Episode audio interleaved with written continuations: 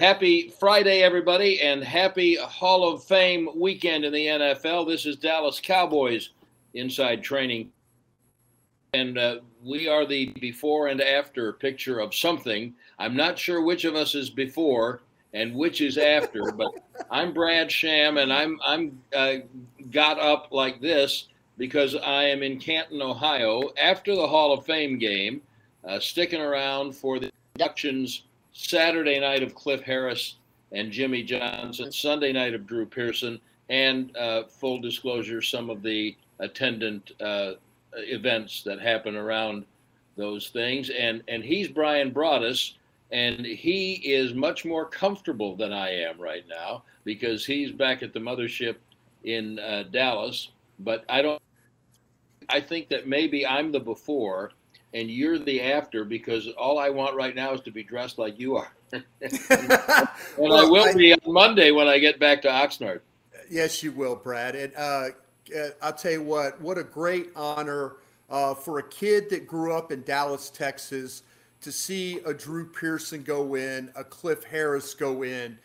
Jimmy Johnson, I competed against as a scout with Green Bay and, and Philadelphia, places like that. So absolutely, uh, you know, they've got the right guy in Canton, making sure all this is covered uh, for the for the Dallas Cowboys and for our little channel here that we do every week. And you know, I, I have to tell you, sitting in our booth last night, uh, across directly across the field from where they had Hall of Famers who are being inducted in the remember it's the class of 2020, which didn't have an induction and the class of 2021. And they, there are still some COVID precautions going on, so they couldn't do the uh, forming two rows with the players of the respective teams in the game and all the Hall of Famers come out in between them. They couldn't do that. They couldn't have uh, Hall of Famers on the field, but they had a big 50 yard line behind the Dallas bench directly across from the press box. And we could see um, you could have lit up the stadium with the smile on Drew Pearson's face and Cliff Absolutely. Harris as they're standing there with with Peyton. In fact, Peyton Manning's son was throwing uh, passes to Drew, and uh, and and it was just it was kind of thing. And you've seen it, Brian. It's all of the camaraderie. On really happy for Drew and Cliff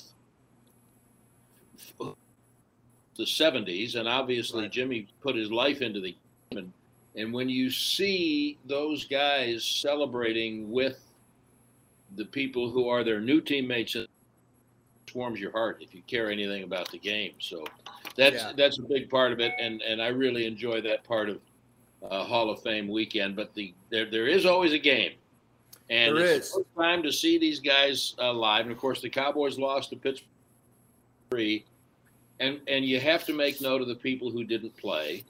Right. So I, I would like, if with your permission, I would like for us to start uh, with a couple of the things that were not so positive, and maybe we can be. Uh, I don't want to say critical, but we can we can review these things, and then we can talk about some of the bright spots. And I did think there were some bright spots. So one of the things, second half, when Ben DiNucci was the quarterback and the second, it wasn't even the second team, it was the third team and beyond players, although their offensive line rotation was kind of limited by numbers.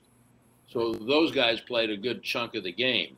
But I made the comment to Babe Laufenberg on our radio broadcast when uh, Josh Dobbs, the Steelers' third quarterback of the night and their fourth quarterback in reality, was driving and got two touchdowns on the board. And, and I say that, you know, I, have done a few of these exhibition games, and, and I've seen quarterbacks, they're the best players on the team, move the team and get in the end zone. I mean, Babe Laufenberg did it. Uh, Jason right. Garrett was really good at doing it. Uh, Tony right. Romo was good at doing it. So I, I kind of keep that in mind when I see Cooper Rush and DiNucci both really struggle to move the team, and I don't know if that in for them or if they're just not able to find something down the field. But I'd, I'd love your thoughts on the offensive inefficiency, particularly in the second half. Yeah, Brad, you're absolutely right. And, you know, as a, a former scout, what happens in these preseason games is you get a pretty good gauge of are your threes and fours better than their threes and fours. And it looked like to me that that was the case with the Steelers' threes and fours were better. They were better at the quarterback spot. The quarterback was more decisive when it came to making the throws. Uh, you know, even a guy like Haskins, high draft pick. You know, here's a guy that's battling for a spot with Dobbs, who is a very bright, talented quarterback who just hasn't had a lot of opportunity. But you see a guy that's picked up stuff along the way. Maybe he hasn't got the reps that the others have had, but he did a great job of moving the team. And, you know, to your point, you know, that's where it comes down to. Uh, we remember several years ago, Cooper Rush made this team having an outstanding preseason. One of the, if you look at statistically, one of the best passers of the whole preseason of the NFL. And so those are the types of things you're looking for. You know, when you get down in the tight red zone area, you want the quick decision makers. You want to be able to say, when the field shrinks, how am I going to score? How and, and you're not game planning. We all know you're not game planning.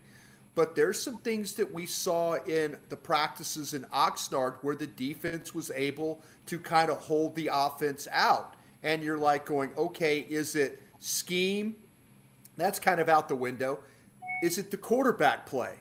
That's where you got to kind of look at hey, moving the team is fine, but are you able to finish drives? And that's where I think the Cowboys really lacked with their quarterback play last night. You know, they had some uh, opportunities and converted some long third down situations, long fourth down situations. But when you get down in that red zone, that's where the difference is for these uh, for these quarterbacks. Cowboys weren't able to execute as well as they needed to down there.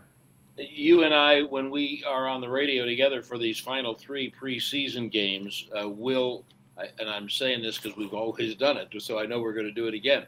We, we are going to simultaneously report the game and help cut the squad, even though they've right. not asked us to help them get the squad down to 53. We're both really good at it, and so we're going to help them.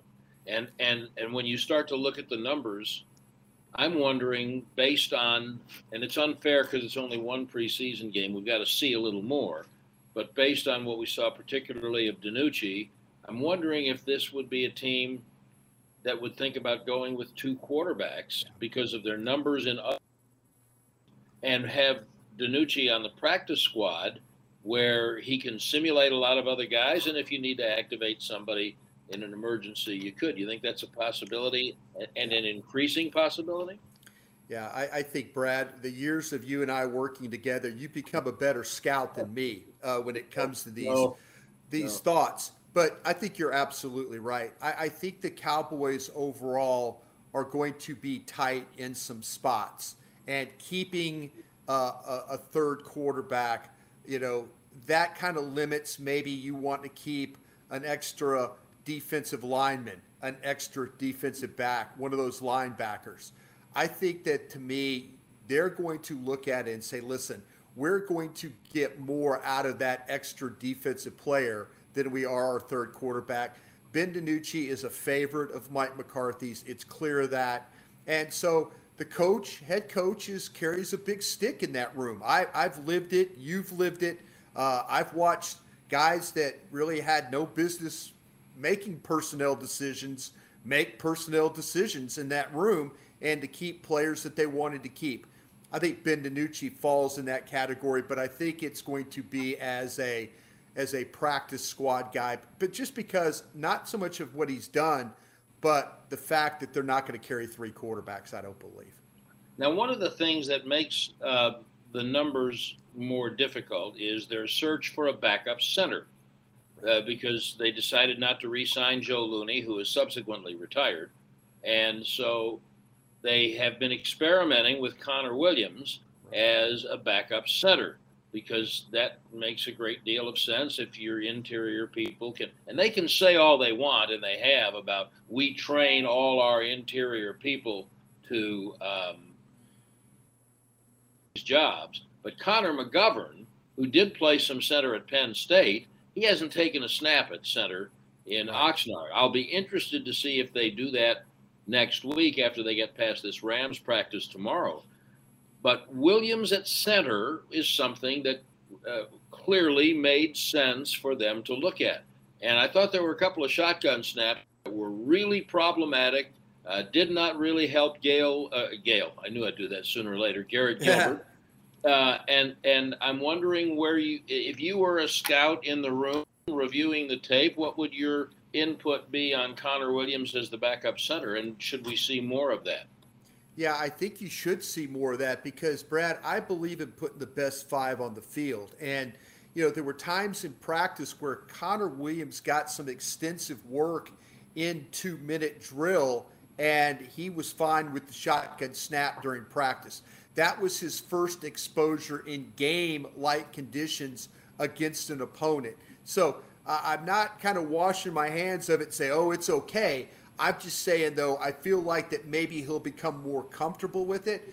But I, I am a huge fan of Connor McGovern. I, I, I was a huge fan of his when I evaluated him in Penn State. I love his toughness. I love his power. I love his the nastiness which he plays.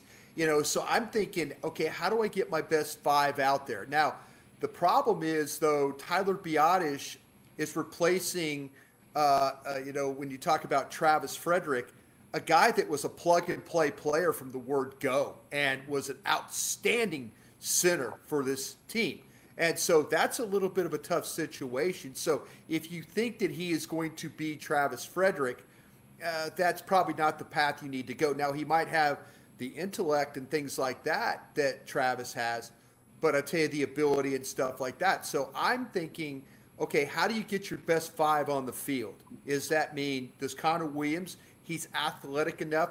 What you want from your center is that ability to cut the defense in half. And when I mean cut the defense in half, can you get to the second level? Can you keep the linebackers from making plays on the other side of the field? Can you secure down linemen? He's athletic to do that. So if it means playing him a little bit more, having some competition at center, but getting Connor McGovern and you know whether you believe Pro Football Focus and those groups and all that uh, last night, Connor McGovern was one of the highest rated linemen they had on the field. So to me, that's kind of a positive thing going forward. And and I think you need to see more of this.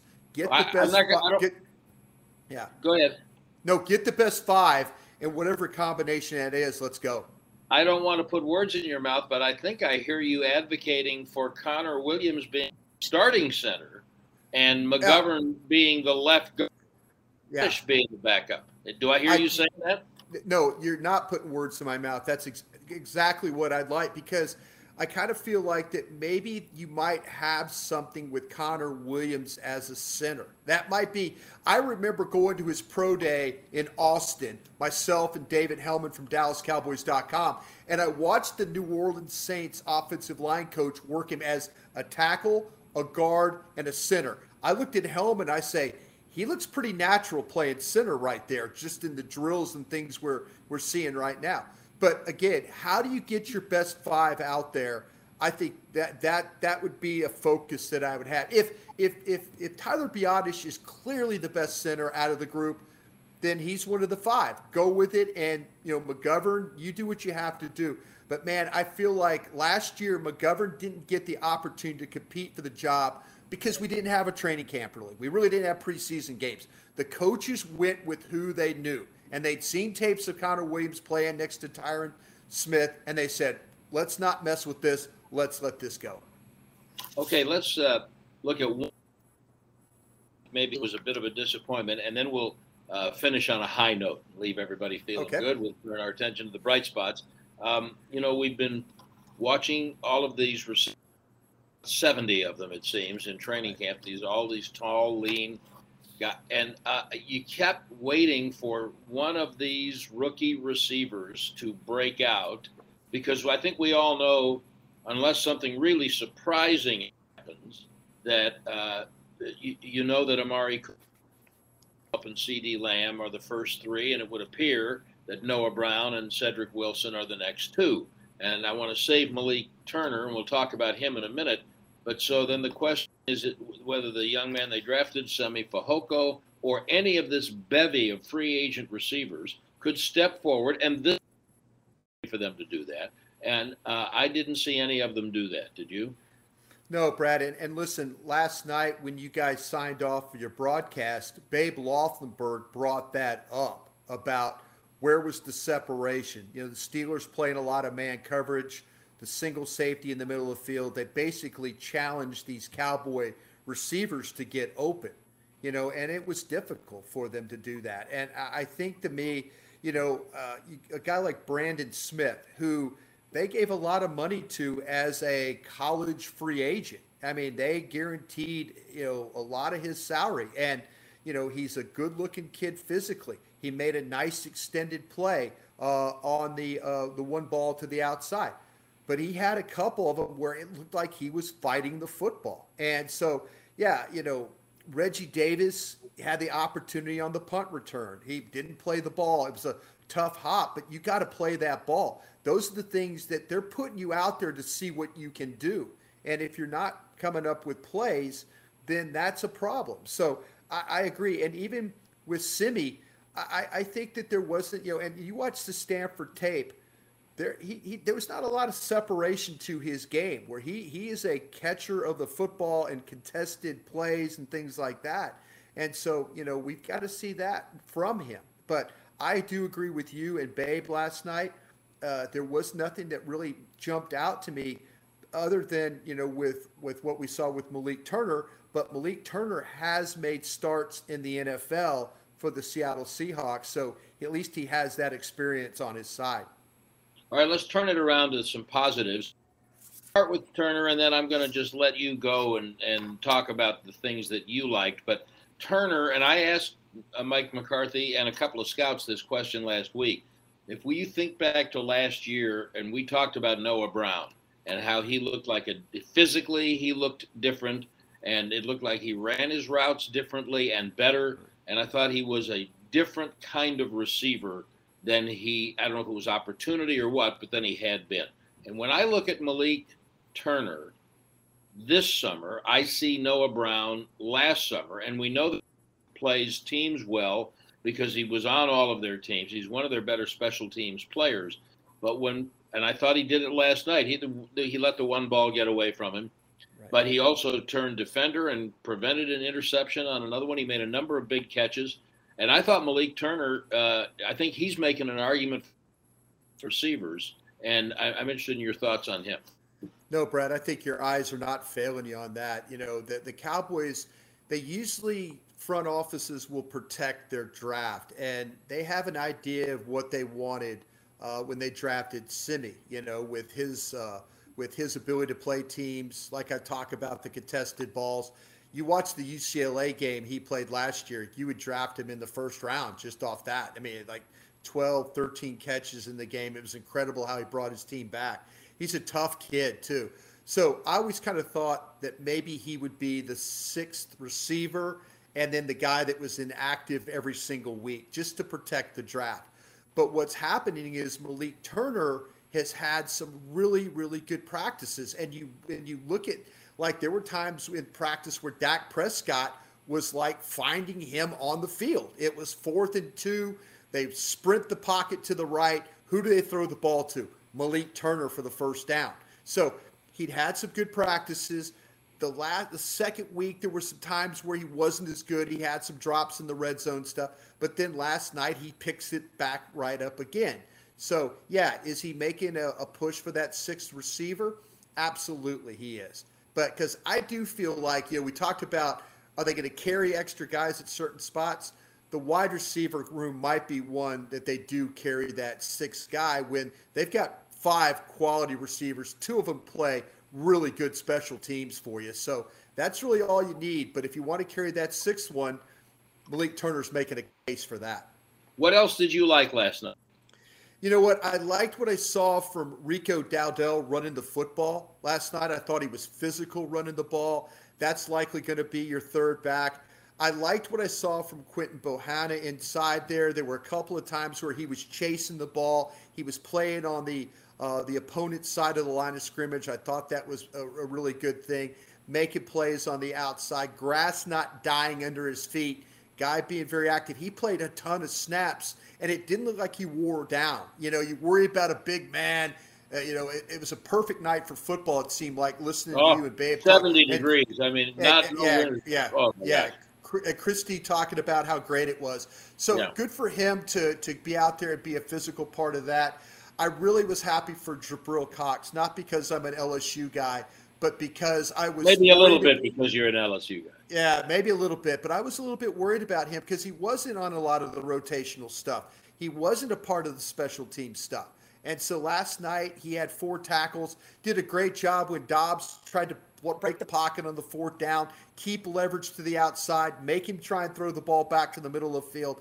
Really nice job at his part. I was glad, I was happy for him that he showed up and got on film in a positive light. I was really impressed with Luke Gifford in the game, too. Uh, Luke Gifford made a lot of plays. They're looking for backup uh, linebackers. Luke Gifford's a guy that's shown flashes before. He got hurt. You kind of lost track of him. But last night, he seemed to be, he was always around the ball, making some plays, making some tackles. This linebacker group looking okay there. Uh, uh, I was really, it goes about saying with uh, Micah Parsons and what he was able to do early in that game. Him, Vander Esch, play with some physicality there. I think Vander Esch didn't have as good as a game as, say, Parsons did, but I was really impressed with what Parsons was able to do. And then you got to also like uh, Nahshon Wright in what he was doing. Other than the ball that went down the field, the 45 yard pass to Claypool, and he was kind of backed up. You know, maybe he thought it was offensive pass interference. I don't know. Maybe he was trying to get a call there. It was a funny way to play the ball because he's a long guy, and you figure extend offhand, try and knock that ball away, and Claypool makes the play. But once that play took place, I kind of felt like Wright got into a little rhythm, and he got into that rhythm where he's like he's playing in coverage, he's being a he's he's he's defending his ground, he's not giving up space. Those are the kinds of things, you know, because when we were at OTAs and mini camps, he was doing those things.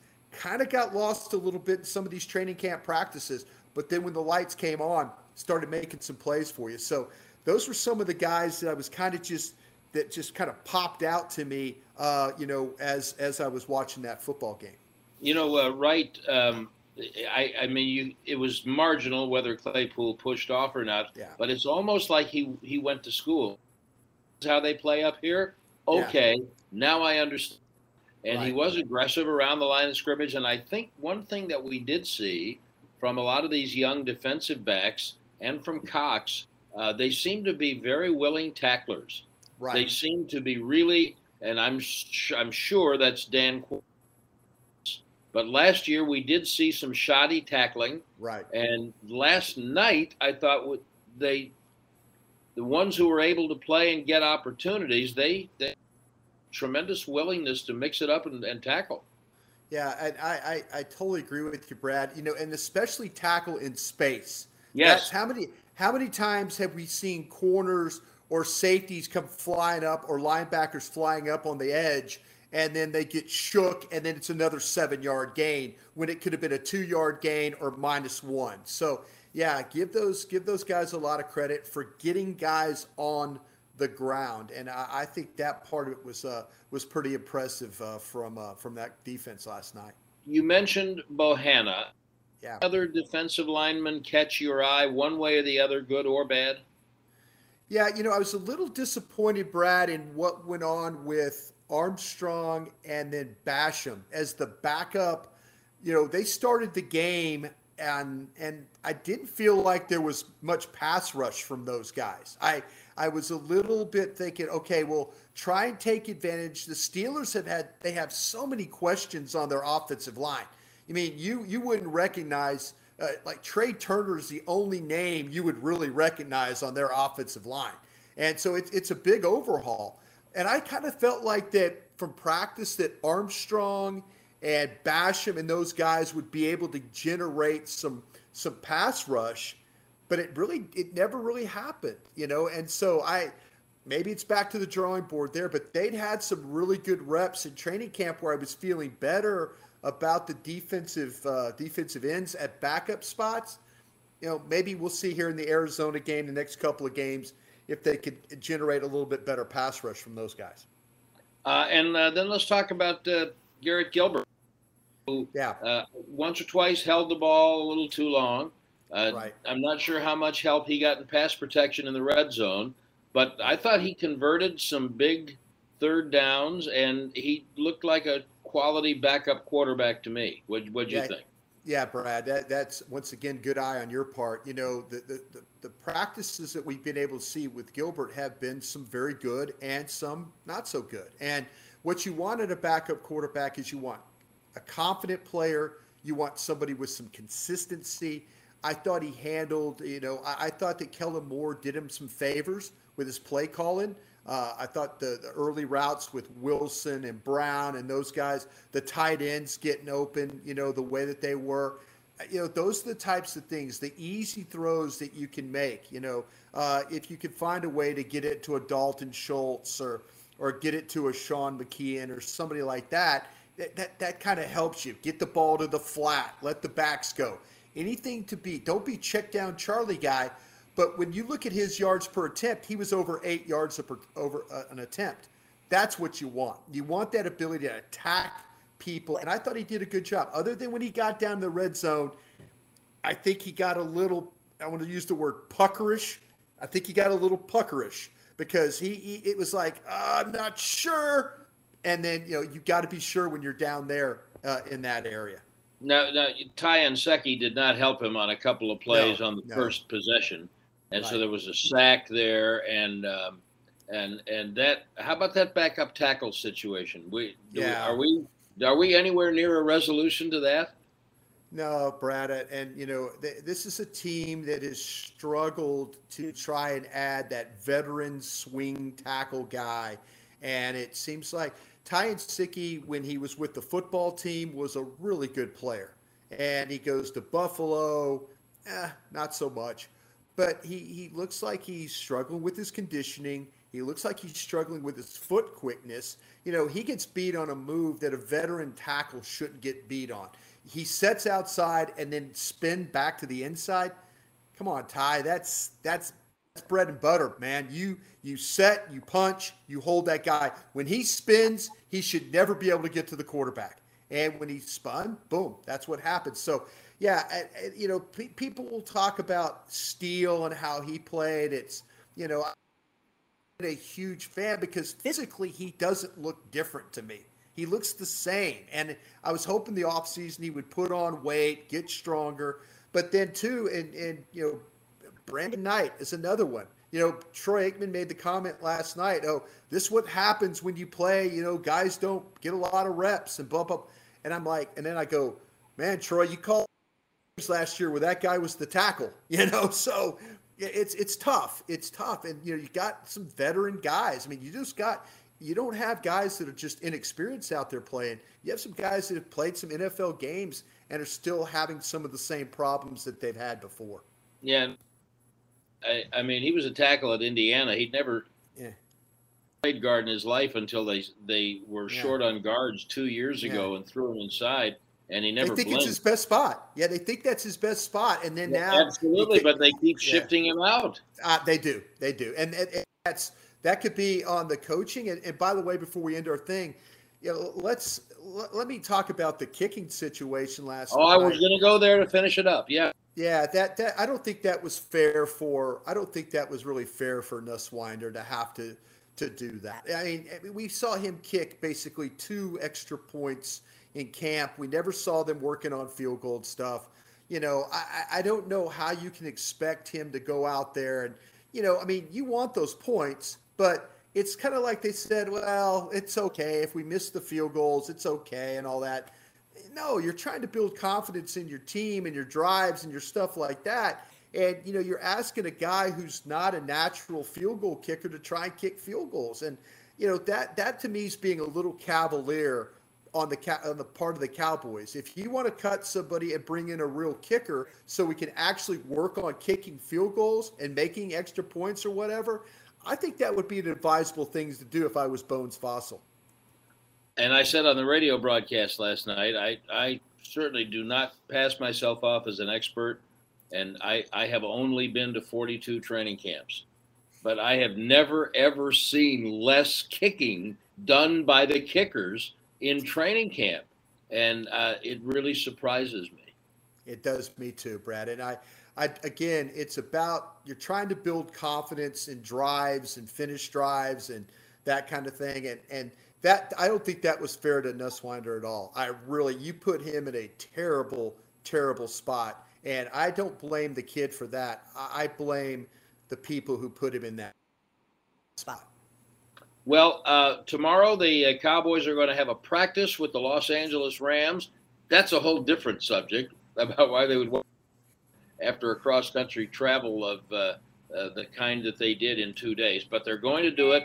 More of the starters are actually going to be playing in the practice, uh, which seemed to be of uh, greater importance in some ways than right. the preseason game to the coaching staff. But that's just the way it seemed to me. But uh, whatever, they are going to be back in. They're going to have one more week of practice, and then uh, night, in fact, Brian and I are going to be doing the preseason game between the Cowboys uh, and the uh, Arizona Cardinals. We'll figure next Friday out when we get there, but we do know we'll be back with you Monday on uh, Dallas Cowboys Inside Training Camp. For Brian Broaddus, I'm Brad Sham. Thanks for watching.